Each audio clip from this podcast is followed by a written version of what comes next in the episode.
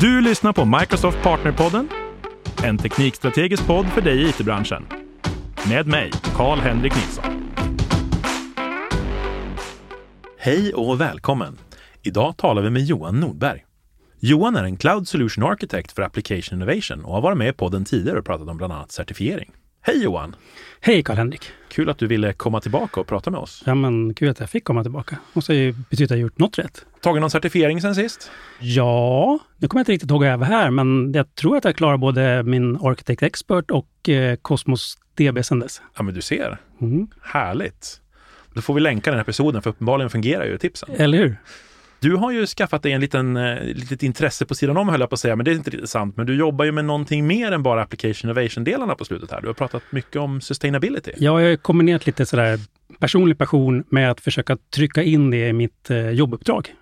Ja. Eh, så att kombinera programvaruutveckling och lite sådär miljövänlighet, miljötänk. Hur kan jag optimera de här två sakerna på bästa sätt? Jag ska verkligen försöka suga i mig alla argument du har, för jag vet inte hur många gånger folk säger till mig att jag håller på med miljöförstöring, som att jag jobbar för någon som har stora datacenter. Vad tänker du om det då? Vad jag tänker om det? Ja, Jag vet ju sanningen. ja eller hur? Men jag, jag tycker också det är kul att man blir ofta beskylld av det på Facebook. Som kör egna datacenter. Ja, ja, precis. Alltså Ja. det, jag vet inte riktigt hur de har tänkt att, att informationen flyter från deras telefon till min telefon.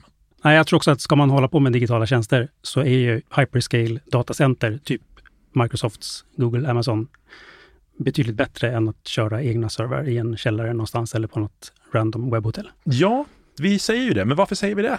Framförallt säger vi väl det för att vi kan eh, ta vara på liksom skalfördelar och eh, du kan köra kanske 100 applikationer på en server istället för att ha en server som du utnyttjar till 5-10 procent. Vilket är faktiskt nyttjandegraden på många servrar på on-prem. Så om vi kan slänga på 100 kunder i en app-service som kan nyttja den här servern till max, så är det klart att det är bättre än att ha någonting som står på tomgång hela tiden.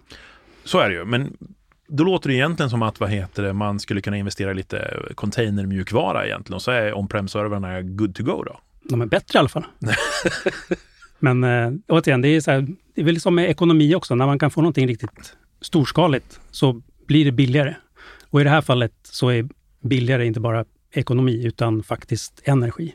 Vilket ju blir en, som en proxy för miljövänligt. Ja, men precis. För jag tänker att det finns lite olika grejer som vi måste ta i när vi pratar sustainability i, i IT-världen. För först och främst så är det ju el. Ja. Servrar drar el, kylning drar el. Sen har vi ju liksom att vi, vi bygger servrar antar jag. Det är ju säkert en stor del av klimatavtrycket. Mm. Hur beräknar vi klimatavtryck överhuvudtaget? Oftast beräknar man det som liksom någon slags CO2-intensitet med hur många gram CO2 släpper vi ut per någon unit av work. Liksom. Mm. Men sen så har man ju också så kallas för embedded carbon. Alltså typ inbäddat. Vad, hur mycket kostade det att tillverka den här prylen? Och sen så även när man har använt den klart. Hur mycket kan vi återvinna den här på ett sätt så att även det blir miljövänligt och inte ligger i någon landfill någonstans och släpper ut en massa jox. Jag tänker man kan väl jämföra lite grann med bilindustrin också. Att man kan ha en... Vi har utsläpp när någonting tillverkas. Vi har utsläpp under tiden den används, körs. Mm. Och sen så även hur kan vi återvinna den här så att det inte blir, släpper ut massa gifter då. Det är ju lite var en korsning av må, många saker med klimatvetenskap. Hur kan vi skriva kod? Hur kan vi utnyttja hårdvara bäst? Hur fungerar elmarknader? Och hur kan man designa datacenter så att de blir så effektiva som möjligt? Ja, vi, vi höll ju på att prata lite om datacenter, så om vi, om, vi, om vi hoppar in där på den sista punkten egentligen då. Hur designar man datacenter så att de faktiskt är ja, bra för miljön, kanske fel uttryck, men åtminstone inte dåliga för Mindre miljön? dåligt i alla fall. För det första så, ju mer jag har grottat ner med den här, så jag var också inne på din kritik där att datacenter är enorma energitjuvar som bara man nästan skämmas för att jobba med det här. Men ju mer jag lär mig av det, desto mer inser jag så här, okej, de slukar mycket el, men förhållandevis till många andra saker så är det inte fullt så mycket som jag hade trott. Mhm. Men också att, som jag har förstått det i våra datacenter, att när, när vi köper en server eller bygger en server, så är det ju inte en server med ett chassi som vi stoppar in med massa nätnavigator och liksom i ett rack så. Utan det är ju så avskalat det bara kan bli med typ ett mjukt kretskort som är fladdrigt och har lite anslutningar. Så att vi liksom strippar bort otroligt mycket saker som inte ens behöver tillverkas. Bara där kan man ju få fördelar. Och det Det är ju svårt att göra om man har en egen server någonstans, men lite lättare att göra om man kanske har 50 000 servrar i samma lokal. Ja, precis. Framförallt om man har tänkt sig att kunna serva dem på något någorlunda effektivt sätt utan att ta fram lödkolv. Eh, exakt. Och det är väl även ekonomi där. Ju mindre prylar man behöver, desto lättare är det att tillverka dem. Billigare är det att tillverka dem. Enklare att skeppa dem, lättare att serva dem. Ja, ja det, det går ju inte, tänker jag, om man inte är hyperscale. Du kan ju inte gå in på Dell och köpa dig. Nej. Ja tack, jag vill ha 4000 hyperscale-servrar tack. Precis. De stora datacenterna har en, har en viktig roll att spela här, även om bara så att till, till absolut mängd energi så kanske de slukar mer än ett enskilt liksom on-prem datacenter. Men om man skulle ta alla on-prem datacenter och slå ut jämföra med Microsofts cloud, så skulle det ju bli en ganska märklig jämförelse tror jag. Ja, jag förstår. förstår. Jag tänker också när vi ändå pratar om, om det här med, med, med customgjord hårdvara och sådana saker. Jag antar att ju mer tid man kan lyckas få ut ur en, en server helt enkelt, så, så blir den ju också då mer klimatpositiv, eller inte klimatpositiv, men den blir, den blir mindre bättre. klimatnegativ. Precis, mindre Precis, klimatnegativ. för att de här ursprungliga utsläppen från tillverkaren och även det som i slutet när den inte funkar längre, de blir ju, om man, säger, så, om man slår ut hela utsläppskostnaden över dess livstid, så Mm. blir ju det mindre per år. Det här var någon siffra som jag hittade hos, hos Dell, tror jag, att en, en server släpper ut ungefär ett ton CO2 vid tillverkning. Så att om man använder den fyra år, då blir det 250 kilo per år. Men skulle man använda den fem år, då blir det 200 kilo per år. Ganska enkel matematik. Mm. Och sen så tänker man att man har tusentals servrar. Då blir det här ganska stora förändringar av bara en sån enkel sak som att försöka använda hårdvara längre. Ja, precis. Jag tror att många byter väl också hårdvara för att de tänker så här, ja den kanske går sönder. Det är lite som att kasta mjölken när man tittar på stämpeln för utgångs eller bäst före-datumet istället för att lukta på den. Så här, är det verkligen något fel på den här? Ja, precis. Eller, eller leasing av servrar är väl fortfarande någonting man, man gör ganska vanligt. Att man Ja. har ett treårsavtal på servrar och sen så... Och sen bara bort med dem. eller jag, jag antar att de faktiskt återvinns. Jag hoppas det. Vara. Eh, och där, Microsoft har ju börjat med något som vi kallar för circular centers, som i, liksom i an, lokal anknytning till datacentret, så ska vi kunna i första hand liksom reparera och återanvända och i andra hand återvinna. Vår plan till 2024 är att kunna återanvända serverkomponenter till 90 procent.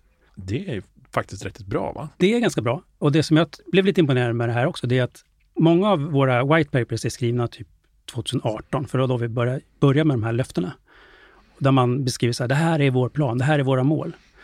Och sen när man läser dem en dag, fyra och ett halvt år senare, så inser man så här, fan vi har redan gjort mycket av det här. Det är lite fränt. Så det är liksom inte längre bara en fluffig greenwashing-plan, utan nu kan man säga så ja det här har vi faktiskt gjort. Och då känner jag direkt att så här, de här grejerna som vi påstår att vi ska ha klart till om två år eller om till 2025 etc. De blir mycket mer trovärdiga. När man köper grön el, för jag antar att de här datacentren drivs på grön el, för det är det som sägs så där. Det är mycket dialog fram och tillbaka så här med utsläppsrätter och hela den grejen fungerar. Men jag såg att man kunde till och med, det fanns till och med något SDK för det här nu. Ja, exakt. Det finns en, ehm, en eh, SDK som heter eh, Carbon Aware SDK, där du kan i princip fråga SDK så här, på vilken eh, plats klockan tre kommer det vara grönast el? Eller vilken tidpunkt på dygnet kommer mitt datacenter ha grönast el? Och så vidare. Så man kan liksom planera i, med automationer då givetvis, planera i förväg. När ska jag köra någon, något tungt skript eller någon, någon tung beräkning? Så kan, kan jag planera det lite mer dynamiskt än att säga jag ska alltid köra den här jobbet klockan tre på natten. Eller så jag ska alltid köra det så fort det sker. Liksom. Precis, men, men då går vi liksom verkligen också på, på grön el på riktigt. Liksom. Så det är- Exakt. Det är, Och, och inte bara, så det är inte bara det, utan det blir också att vårt stora problem den här vintern kommer ju bli att vi kommer ha en, liksom en överbelastning i effekt vissa timmar på dygnet när alla kommer hem och ska sätta på maten och duscha och vad man nu gör. Liksom. Det, är, det är ju tydliga pikar på morgonen och på kvällen när folk vaknar och när de börjar laga mat. Om man då kan sprida ut den här lasten, både som individ men framförallt visar de liksom stora datacenter och kan som ju mjukvara. Det kan ju hjälpa till oerhört mycket. Vi kanske inte behöver göra det där jobbiga den timmen där alla andra gör saker. Eller den timmen där det är som minst grön el producerad. Liksom. För det här gillar jag, för nu är vi på väg lite grann, det vi pratade om tidigare, det kändes som det är svårt. Ja, Det är ingenting som du och jag kan göra så mycket åt. Ja, vi, kan, Nej. vi kan konsumera en, en hyperscale molntjänst, men vi som, som programmerare, vi kan inte göra så där jättemycket åt det. Men det här du pratar om nu, det känns ju mer inom, mer nåbart liksom. Jag håller med. Och både du och jag håller ju på med App Innovation och App Modernization. Skriver kod. Exakt, vi skriver kod. Vi vill att den ska gå så snabbt som möjligt. Vi vill att den ska skala så bra som möjligt. Absolut. Vi vill gärna att det ska vara så billigt som möjligt. Åtminstone när vi gör saker själva kanske. Och många av de här tipsen som vi pratar om när vi pratar prestanda och hur välfungerande någonting är, är ju typ samma tips som jag skulle komma med om, jag, om du skulle fråga mig hur gör man en så grön applikation som möjligt? Ja, just det. Ju mindre minne, ju fortare den exekverar, desto grönare är applikationen. Eh, exakt. Så att ju fler CPU-cykler jag kan ha, desto bättre jag har indexerat min databas, desto mindre energi behöver den för att göra samma sak på kortare tid. Och i en, liksom, en on-demand-värld som vi lever i nu med pay as you go, då betyder det också lägre kostnader. För jag tänkte på det du sa alldeles nyss med det här eh, SDK för att hämta ut grön el. Mm.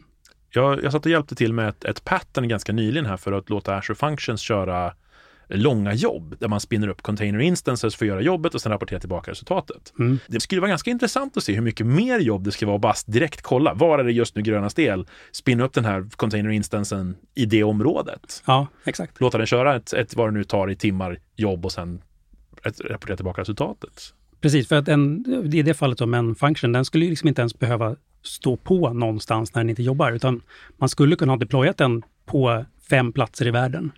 Och sen beroende på vart har vi en överproduktion av vindkraft just nu? Bra, då kör jag mitt jobb där och då. För det är också en grej med just med förnybar el, att vi kastar ju bort enorma mängder el eftersom vi inte kan förbruka den just precis då. Det Mm. finns, jag, vet, jag vet inte riktigt vad det heter på svenska, men på engelska så kallar man det så här curtailment. Vilket är att man bara, alltså bokstavligt talat, vi kan inte göra av den här elen någonstans, så vi kastar bort den. Hur Eh, kastar man bort el? Ja, inte vet jag. Du, En jättestor vattenkokare ja, en men sjö. typ. Jag tänkte säga, det. Typ koka vatten eller sätter någon, någon eh, så här resistor någonstans eller någonting. Jag vet att Microsoft har ju pratat mycket med Vattenfall för Gävle till exempel. Att så här, okej, när det finns ett, en överproduktion så kan vi använda den för oss, alltså våra typ burstful maskiner eller vad vi nu kan tänkas påverka som Mm. vi kan ta på oss att förbruka mer el när den finns i överflöd. Och försöka nice. producera eller använda mindre el när det börjar bli ont om vindkraft och vi behöver tända kolverket eller oljeverket i Oskarshamn eller var det nu ligger. Så liksom man kan, datacenter skulle faktiskt kunna hjälpa till med det också. Eh, och det vill ha varit så här, bitcoin-nördernas stora argument också. Så, ja, men vi kan ju vi kan ju använda överskottsel som ändå inte hade använts för att mina bitcoin. Om de gör det eller inte, det vågar jag inte svara på. Men de har haft det som argument länge Mm. och i vårt fall så börjar det bli mer och mer sant. Jag tror att det kallas för ehm, Grid Interactive som vi snart kommer börja slå på tillsammans med Vattenfall i, eh, i Gävle. Coolt. Så då ska man kunna köra high performance compute jobb egentligen när det finns väldigt mycket billig el. Exakt. Så det kanske slutar med då att man kör machine learning-modeller för elintensitetsövervakning på... På överskottsel. Ja, Ja, exakt. Även med ehm, typ UPS-batterier och sånt så kan vi liksom också vara med och ladda dem när vi har överskottsel. Men också börjar det bli effektbrist så kan vi hjälpa till med våra batterier att förse elnätet med energi. Så det är liksom verkligen ett givande och tagande också. Att datacentren kommer nog allt mer ha en, en roll att spela även i att balansera upp elnätet när det är effektbrist.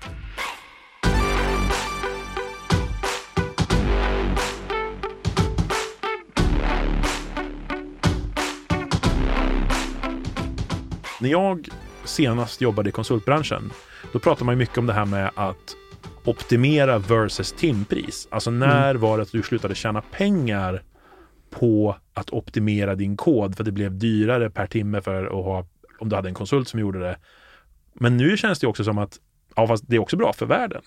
Exakt. Det är lite ett nice argument nästa gång man vill indexera en databas. Precis. Precis. Vi har lagt till en till faktor på vad man kan tjäna. Men kanske också en till faktor på hur mycket skit man kan slippa få för att man är en stor elförbrukare. Ja, det finns väl också applikationer nu om man vill räkna ut hur mycket sin, sin molnmiljö drar. Exakt. Det finns ju allt från så här online-tjänster som heter nu så här website carbon calculator, typ. Jag vet inte vad, exakt vad domänen är, men den kan typ titta på din domän och sen så kollar den så här, okej, okay, vart, vart körs den någonstans? Hur väl har du cachat dina bilder? Hur stora bilder är det? Är de, är de rätt storlek för så som du visar dem? Så försöker de liksom plocka ut någon slags eh, CO2-avtryck för din webbsajt. Det är ju liksom den, den ena änden på det spektrumet. Och den andra änden, det är väl kanske mer att ta typ våra verktyg som Emissions Dashboard eller Sustainability Manager, där, där vi kan kolla på hur mycket har en viss kund förbrukat eller använt liksom en CPU-tid, minne och därmed elförbrukning och ge det någon slags förhoppningsvis ganska korrekt siffra.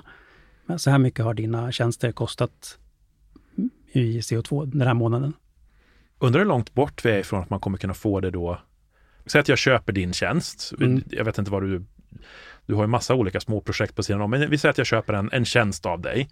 Undrar hur långt bort vi är från att du då sen ska ta den här informationen och rapportera tillbaka det till mig, hur mycket mitt användande har. Jag, jag tror att vi är ganska nära.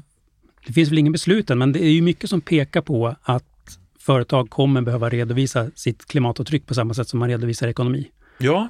Det där skulle ju typiskt bli någon slags eh, Scope 3-utsläpp. För om jag hade en tjänst, hur du använder den måste jag ta upp min redovisning. Till exempel om, om jag säljer en Xbox till dig. I mina Scope 3-redovisningar, då måste jag redovisa hur mycket el har den här Xboxen för, förbrukat under sin livstid när du har spelat. Det är liksom, så det är så här, Scope 1 är vad, vad man, utsläppen från vad just du gör för din verksamhet. Scope 2 är mera, okay, hur mycket ytterligare blir det för att du behöver ha värme i ditt kontor och folk ska ta sig till, till kontoret och köra dit. Och, så och Scope 3 är så här, hur mycket är totala grejen för det här?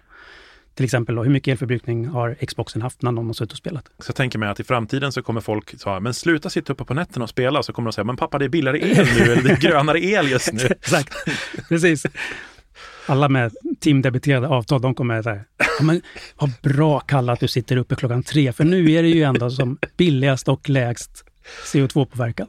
Jag tycker ändå så här, det här är en sån här grej som jag verkligen gillar. Jag tycker att det är ganska kul att se vad man kan vad man kan få liksom optimera ur det här. Mm. För det, annars känns det så mycket domedagsprofetia över hela den här debatten ofta. Så nu är det ja. ganska skönt att kunna få ha den här lite mera, på något sätt ändå konstruktiva dialogen. Eller hur? Och om man, om man tänker sig att i princip hela världen drivs ju av mjukvara idag.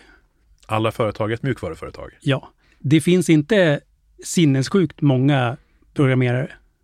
Vad ska vi gissa? Jag vet att i Sverige så, jag tog ju fram siffror på det här för, för ett event på kontoret för inte allt för länge sedan. Och jag varit jättechockad över att vi är alltså mindre än 130 000 i typ IT-branschen i Stockholm. Ja, men, alltså, men om, man, om man ska tänka sig worldwide, är, är, tror att det är en är det en rimlig antagan att det är en, en promille av befolkningen? En ja, halv promille? Jag vet att då fick jag fram att det var 6% av befolkningen i Sverige ja. som på något sätt jobbade med IT-branschen. Allt, och inte bara programmerare utan liksom hela IT? To totalt. Mm. Och det var ovanligt högt. Ja. För det var någonstans mellan 3 till 5 någonstans. Och det var ovanligt okay. högt i Sverige. Men vi har också en väldigt stark IT-sektor påpekade de väl då liksom med Spotify ja. och de här bolagen. Men, men om man tänker då så här, vi, vi, säger, vi säger bara för sakens skull, det, det är 5 procent. Jag, mm. tror, jag tror att det är mycket, men vi säger 5 procent. Jag tror också att det är väldigt högt, men vi säger 5 procent. De här 5 procenten, tänk vad de kan påverka för, för de resterande 95 procents utsläpp. Ja. Det är ju sinnessjukt. Både någon slags makt, men framförallt ansvar som vi mm. som utvecklare faktiskt har. Jag tänker så här, jag har ju stört mig lite grann på de här avatarerna som man ser i Teams. Ja. Samtidigt så måste de ju vara oerhört mycket lättare att casha lokalt. Ja. Och kräva mycket mindre datamängdsöverföring. Istället för att skicka video hela tiden. Ja. ja. Exakt. Ja, det är jättestor skillnad på hur mycket data det går för att skicka röst jämfört med video. Om man då dessutom bara ska skicka lite koordinater för en vektorbaserad avatar. Ja. Det är ju inget, det är ett sms. Ja. jag lyssnade på en finsk eh, föreläsare om, om, vad heter det, Sustainability in Software Engineering och han pratade om att, jag vet inte om det här kommer till Sverige, men han pratade om att vissa banker i världen hade börjat krävt nu att du hade en plan för hur, hur du påverkar miljön för att överhuvudtaget kunna få lån. Tidigare har det varit så att du kanske kunnat få bättre räntor om ja. du hade en bra plan och så vidare. Men nu är det alltså så till och med att de har, vissa banker har gått in att har du inte en plan för det här så kan vi tyvärr inte göra affärer med dig. Du kan inte få ett företagslån. De ser det som en för stor risk att du inte har någon slags bra ESG-rating. Typ. Precis, utan det handlar just om ESG-ratingen. Att, du inte, att du inte har en plan för hur du, hur, liksom, hur du förbrukar och hur du kommer att påverka den framöver. Så... Ja. ja, det är intressant. Undrar hur det, hur det kommer... Alltså mäta utsläpp är ju svårt bara det. Ja. mäta social impact, går det ens? Och går, så här, med governance-biten, hur, hur väl... Inte, det känns som att det finns stort utrymme för väldigt kreativa tolkningar i de där planerna. Men, eh, Ja, det, det tror jag också. Men målbilden är kanske inte så dum ändå. Jag tror du har helt rätt i det. För väldigt länge sedan, vi, vi har ju jobbat med hållbarhet hur länge som helst. Men det är ju först på, på senare tid, tänker jag, där, där det verkligen har blivit så att, att vi har börjat gjort så att det blir lättare att arbeta enligt det här. Det har blivit liksom mer tillgängligt med allt ifrån återvinning till eh, elbilsladdning, men du vet, alla Mm. de här sakerna. Och jag tror på samma sätt som det här, när vi, bör, vi måste börja någonstans och får vi upp det på agendan och börja diskutera det. Precis som vi sitter och gör nu och vi gör en podd om att man kan optimera en databas för bättre elförbrukning. jag ser många kopplingar till som gammal webbutvecklare-räv. Liksom man har försökt prata om, om tillgänglighet med att göra en sajt bra för synskadade till exempel. Det har varit jäkligt svårt att få någon att vilja göra. Mm. Men när man börjar prata istället om till exempel sökmotoroptimering, då är det jävligt lätt att få någon att vilja betala. Även fast det är, båda fyller liksom exakt samma syfte, det är exakt samma teknik. Så jag, jag skulle önska att det var till exempel hållbarhet i sig själv skulle vara viktigt nog.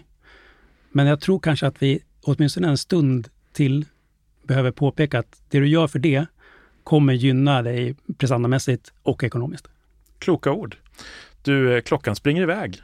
Jag hoppas att vi får möjlighet att, eh, att återbesöka det här ämnet och se hur, hur långt vi har kommit på det här. Och, Det blir kul att se vad resten av världen står om ett, om ett år i de här frågorna. Jag tror att det kommer hända ganska mycket kommande år. ja, jag, jag är lite mer pessimist än det. Jag säger att om fem år så tror jag att vi kommer ha mycket intressanta saker som har hänt. Vi får se. ja. Jättetack för att du kom hit idag Johan. Tack själv.